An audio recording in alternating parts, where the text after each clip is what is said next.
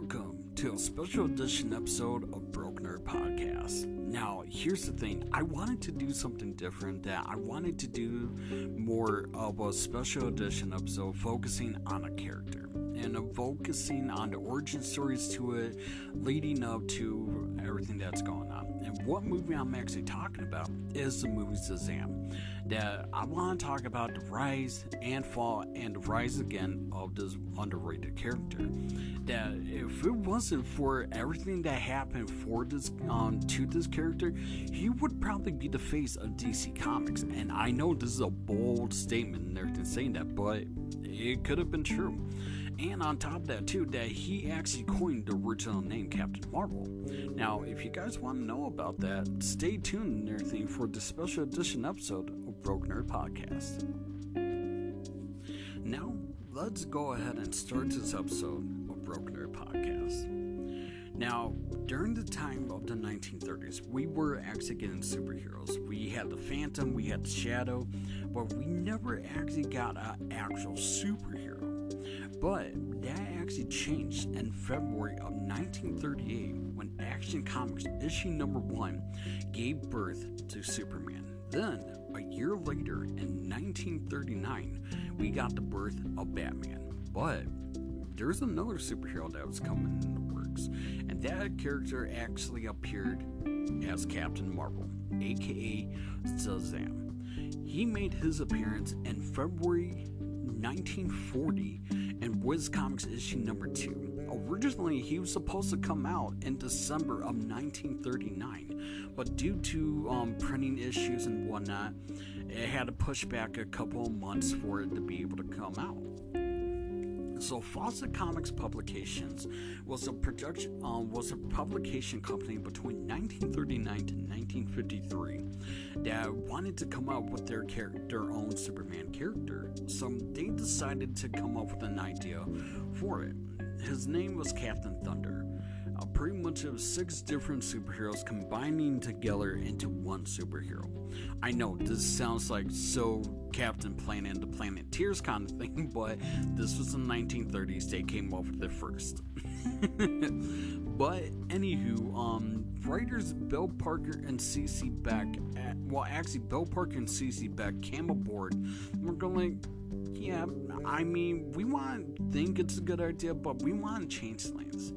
So pretty much Bill Parker and CC Beck actually came aboard, actually threw their ideas together and came up with um, which, like I said, appeared in Whiz Comics issue number two of February of 1940. Now here's the origin story of Shazam. That we um, take up with the story of um, orphan Billy Batson. That Billy was an orphan, that he was just working, minding his own business, and in front of a subway station. And a person approached him. He was going like, "Son, what are you doing now? Um, why are you out so late? Shouldn't you be home with your parents?" He was going like, "Well, sir, I'm an orphan. I don't have any parents. That I'm just by myself, and I'm just trying to make a little money in there to live." So the old man was going like, "Well, you mind helping me out, and I'll surely reward you in a good way." And here's the thing: 1930s no such thing as stranger danger. I know a lot of people are going like red flags, red flags, red flags. Dudes, seriously, 1930s. Never had to worry about stranger danger back then.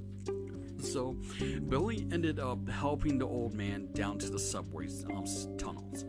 But the old man was going like, "Well, I need a little more help. Would you mind um, following me to my home so I can be able to um, for you to help me?"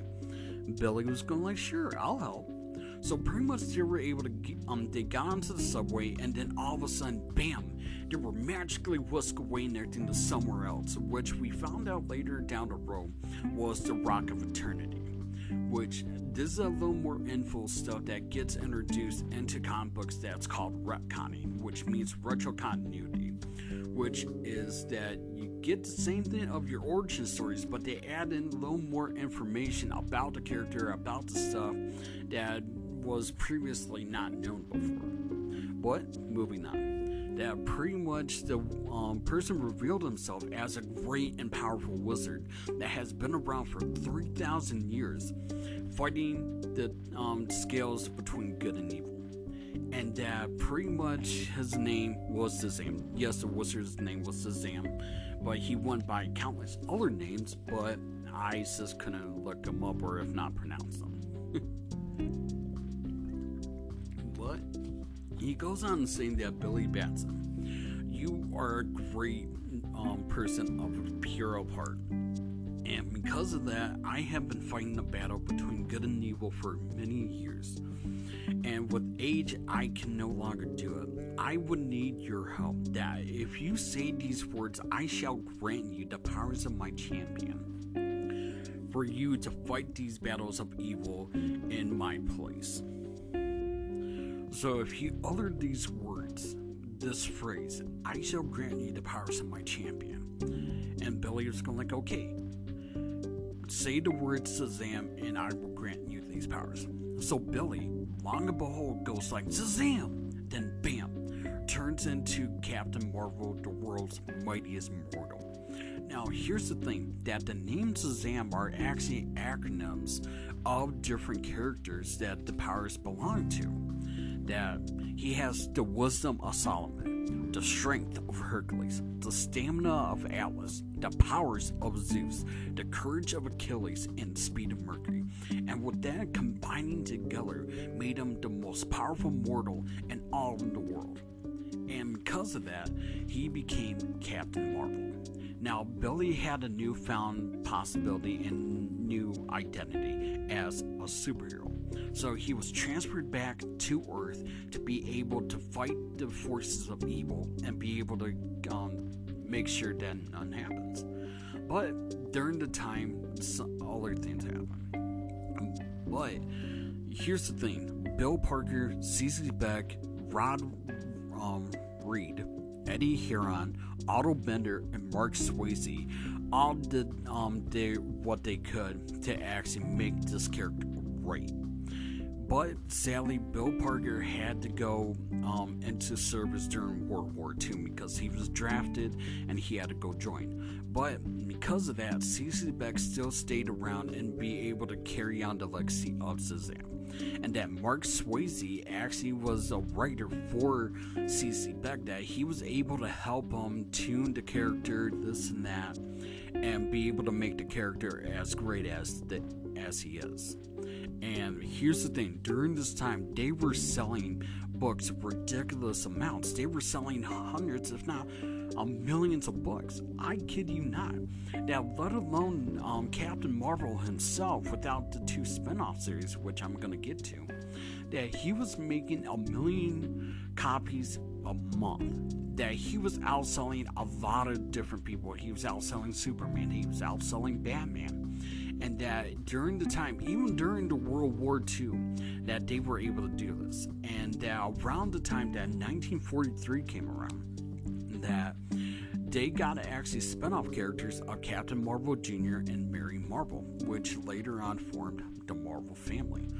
Then, like I said, when it gets to 1943, with the combination of all three of these titles, they were selling 3 million copies a month let alone Shazam himself, Captain Marvel, was actually selling 1.3 million copies. Okay, with that being said, I am going to take a quick commercial break and we will be right back with more of Broke Nerd Podcast. And we are back with more of the special edition episode of Broke Nerd Podcast. Now, during this time, that they did not get that high up into the popularity scale, or if not the comic sales, without Republic pitch, um, without Republic Pictures. That in 1941, Republic Pictures actually came out with a whole um, movie series or serials at the time, and these were like short films that they did like in movie theaters, movie houses, and other places that were doing like feature presentations. And this was like more for the kids. Like for example, if you're going out for a family night and you wanted to go see a movie kids would have gotten bored with the movies, so they showed these movies in front of these, or if not, so short movies. This was like around the time with the Three Stooges and whatnot. But Republic Pictures actually came around and actually wanted to do that. And because of that, there came problems. Because at the time, Detective Comics, which went on later down the road to becoming DC Comics was on a vendetta. That they went after this one company, uh, Fox Comics, when they had a character name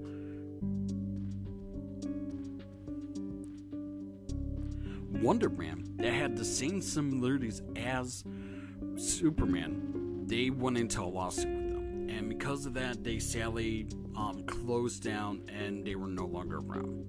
And like I said, between 1941, because of this thing with Captain Marvel being popular and with the movie, DC decided to come out with a lawsuit between them. Now, this lawsuit lasted a good while. It lasted between 19 um, wow, seriously, I totally 1941 to 19, um, 1951. So as you can see, it literally took 10 years for this um, court battle. But it was due to the fact that they felt like that Fawcett Comics at the time was actually copyright infringing the Superman character. But here's the thing they did go into court for this. And because of that, the 1948 roll around. This it took about seven years for it to go into the um, courtrooms. And here's the thing, like I said, between 1943 or so, they were doing good, so they had the lawyers for this. But the lawyer at the time was going like, look, he may be the character, but the fact of the matter is, this was your guys' goof. He told DC that because of them not copyrighting the character, that Fawcett Comics was not in um, any way, shape, or form reliable for any copyright infringement because of the fact of the matter is, is that during the comic book serials that they were doing and newspapers that they did not copyright the Superman character. And because of that that since they did not copyright the character that they felt like they abandoned the character. So the whole Superman premise of like a big powerful person was up for grabs that anybody could have used it. And because of them not doing that DC caught themselves in their thing loophole, and because of that, in 1951, Fawcett Comics won the lawsuit. But sadly, things did not work out well. That after World War II, the boys in blue were coming home, everybody was coming home from the war. That the war was won, the United States and everything reigned victorious over the tyranny of the Nazi occupation of Germany and all other places and won the World War. So, with everybody coming back, the sales started going down because nobody wasn't really into superheroes anymore. They were more into like horror comics and they were more into like sappy teen romance books and whatnot. And because of that, superhero sales started to plummet. And that was not a good thing because apparently in 1952, DC decided to bam hit Fawcett again with the same copyright infringement um, lawsuit that they did before. But the judge at the time, his name was Leonard Hand. He pretty much in everything was going like, okay, I can see in everything what's going on with this. Yes, he has similarities of the character, but now since the um, character is copyrighted, they're infringing on it. But because of that, Fawcett was going like, we can't do this. We really can't. We're not financially stable to do this anymore. That you guys literally sucked the life out of us for 10 years because of this. And uh, we don't have the money for it. So Sally Day decided to settle out of court. Instead of taking it into a grand court or a supreme court, this and that, Fawcett decided to make a deal with DC Comics and settle out of court that they pretty much was going like, look, just give us enough money to pay our people and we'll shut production down, but we do not want to lose our character. So we will license out our character of Shazam to you guys to be able to do it. So this happened in 1952, but in 1953, Sally Fawcett Comics had to close their doors. And because of that, they needed to make up as much equity as possible, so they decided to hand over the rights to the same character to DC Comics in 1953. I know is a little sad and whatnot, but you know, this was back in the day. This was like a cutthroat business. I mean, that's how it was in the 1950s or so. That like you had to do what you needed to do, and that's what DC did. So like, I don't want to give any hate or anything or shed any hate on DC Comics because I love DC Comics, and I just want to let you guys know that just because this was what happened in the past, so you shouldn't condemn anybody or anything else whatsoever because of what people did in the past to what's going on present. But like I said, sadly that's what happened. But here's the thing. They did lose. Um but they were able to do this, but oh crap, seriously, I'm sorry, I had a brain fart for a second. 1967 is when they lost the name to Captain Marvel because um, copywriting them, you have to pay the rights and everything for it. So, pretty much in 1967, when the licensing was looping for the name Captain Marvel and for the Marvel name, they didn't have the money.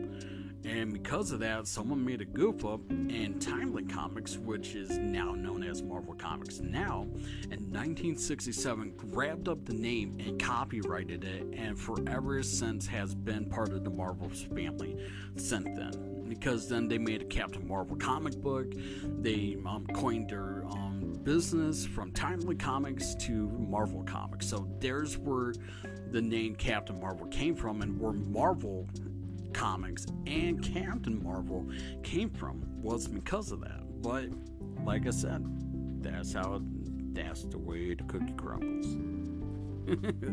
but here's the thing. 1973 was actually the return of Shazam. That day, DC decided to bring the character back for a very limited run series. And that because of it, they actually brought CC Beck out of retirement to actually um, bring the character back to life, to bring it back up to how the character was before. But things did not work out well because during the time that CC Beck was actually fighting with the executives and whatnot with DC Comics on where the direction was going with it, CC Beck wanted to keep the character cartoonish and the way that he was.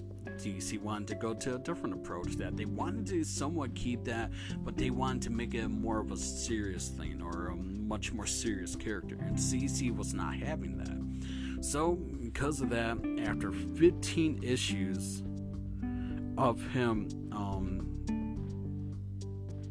being on it, he left. He was just going like, you know what? I'm done. I'm just done. You guys and everything want to go in a different way with it. I want to go a different way with it. We're not going to have common ground, so. Okay, I'm done. So, Sally, that's what happened. That CC Beck did leave the series, and that they just continued on from there. But in 1973, that they actually did. Um, yeah, like I said, 1973 they did do that, but in 1974, with Filmation Studios and CBS that they came out with a series of Shazam for the television series.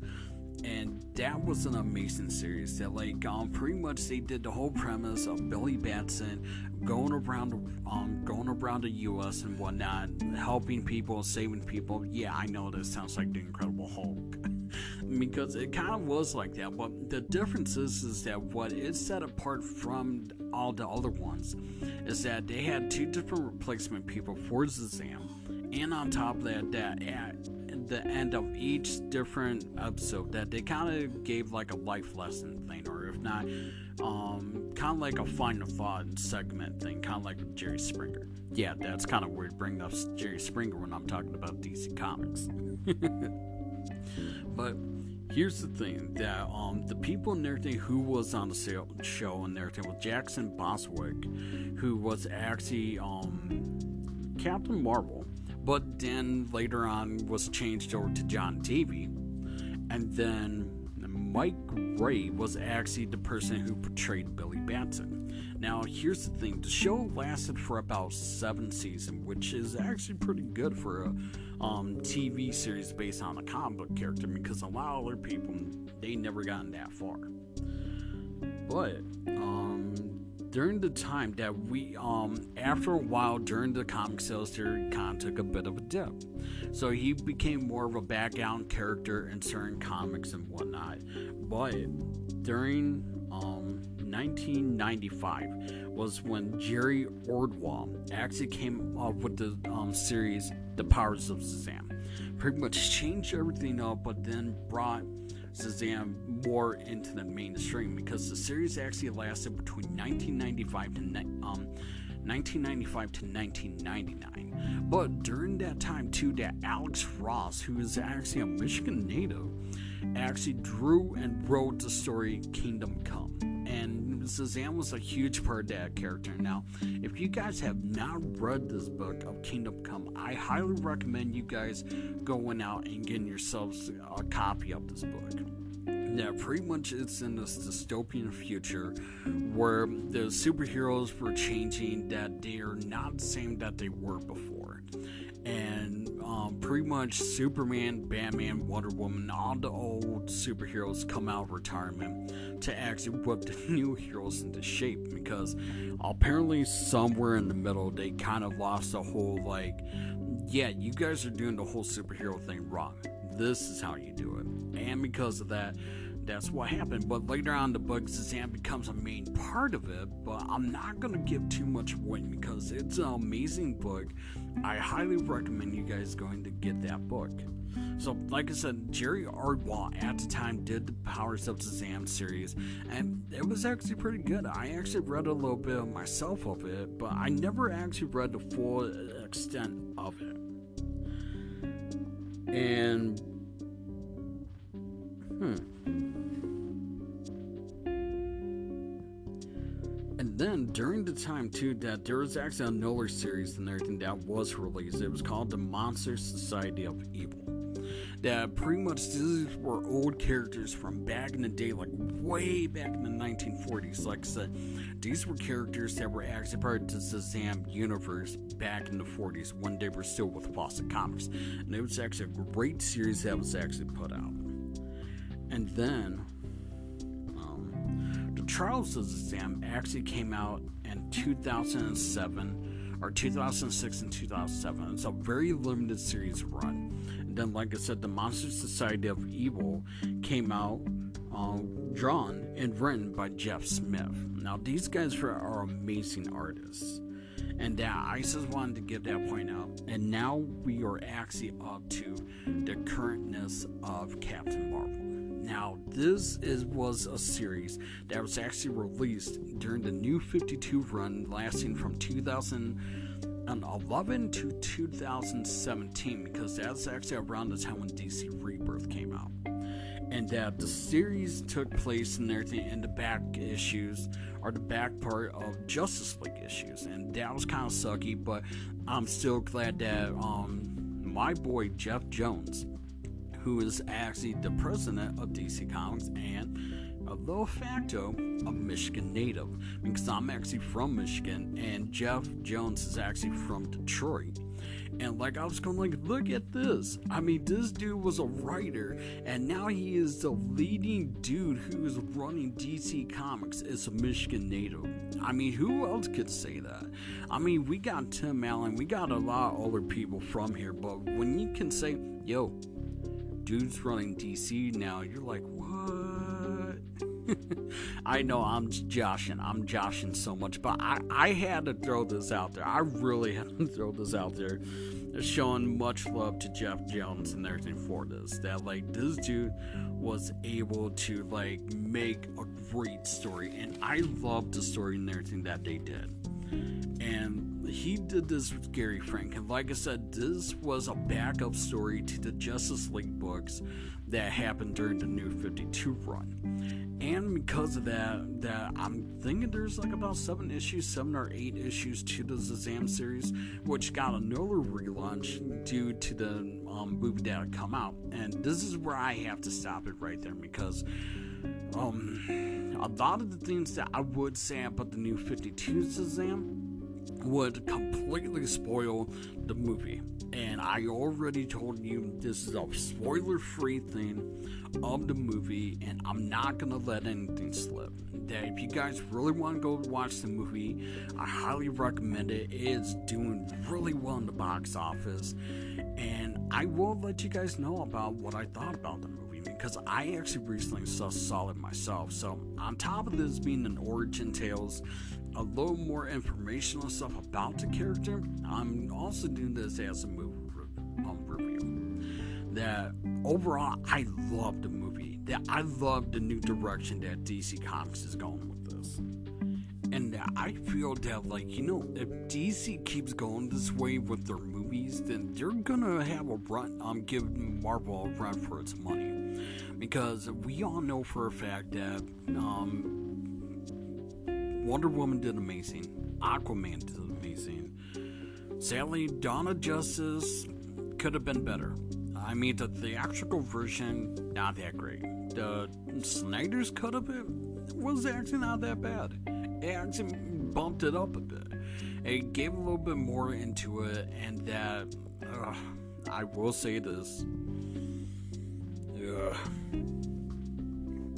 The Justice League movie, yeah, there's just so much wrong with that. Because, I mean, you had two different directors come in during the production stages of it. You had the mix of Josh Whedon's um, quirkiness, funniness, and Josh Whedon being Josh Whedon.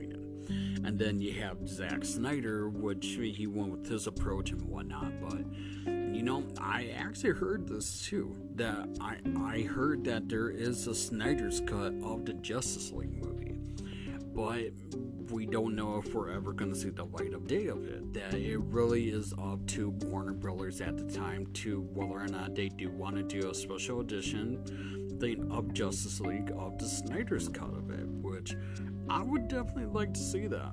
I would definitely love to see the rest of how Scott's um, Zack Snyder did with the Justice League movies because yeah, it really didn't do all that well because like I said, it was it was two different blendings of two different people.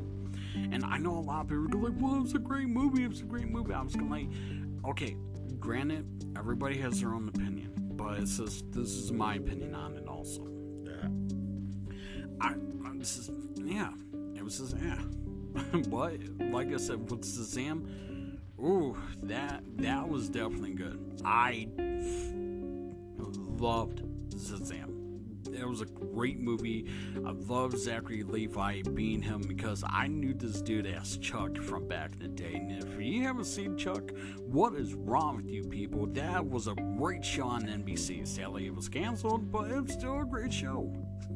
This is, I felt like it didn't find its footing, or if it did not find its fan base until later down the road that's how it is with a lot of movies and TV shows that, you know, they never were able to find their fan base at the time. And once they do find their fan base, it's a little too little too late. It's like the same thing with the whole Buffy the Vampire series, or if not, Angel, um, Firefly, um, a lot of other shows too that like never they never got to find their footing or if not they never got to find their audience until later down the road and then people wanted to camp clamoring more and more for it but that was a little too late um too late.